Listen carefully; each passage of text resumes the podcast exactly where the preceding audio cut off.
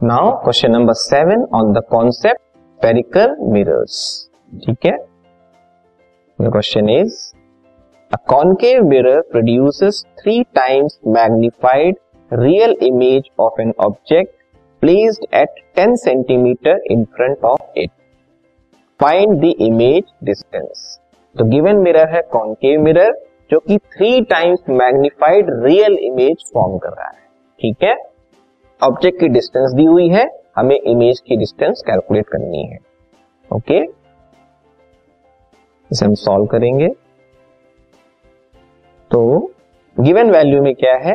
Object की distance दी हुई कितनी? टेन सेंटीमीटर मीन्स यू इसे हम लेंगे नेगेटिव टेन सेंटीमीटर ठीक है? और कॉनकेव मिरर दिया हुआ है? ठीक है?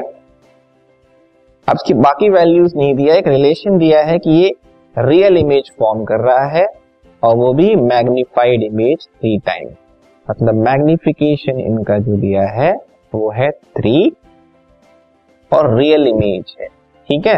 तो रियल इमेज इसका मतलब वो लेफ़्ट साइड में फॉर्म होगी। ओके कौन के मिरर में लेफ़्ट साइड में फॉर्म होगी।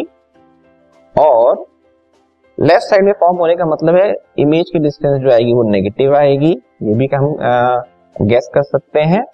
अब इस पे मैग्निफिकेशन जो दिया है, उसके बेसिस पे आपको पॉजिटिव या नेगेटिव लेना है मैग्निफिकेशन को भी। वो कैसे लेते हैं? Magnification m equals to minus v upon u होता है, ठीक है? तो माइनस तो ऑलरेडी होता है, v भी हमें नेगेटिव ही मिलेगा, और u ऑलरेडी नेगेटिव होता है मींस नेट रिज़ल्ट जो है मैग्निफिकेशन का नेगेटिव होना चाहिए, अगर जो इमेज है रियल है। ठीक है? इसको हम माइनस थ्री या आप याद रखो कि रियल इमेज के केस में मिरर में मैग्निफिकेशन नेगेटिव होता है। ठीक है? ये लिखने के बाद अब हमें ऑब्जेक्ट डिस्टेंस और इमेज डिस्टेंस को कंपेयर करना है। कैसे? मैग्निफिकेशन का फॉर्मूला होता है माइनस वी अपॉन यू ठीक है? मैग्निफिकेशन की जो वैल्यू है, हमने रखी minus three minus v upon u की वैल्यू रखेंगे हम माइनस टेन ठीक है?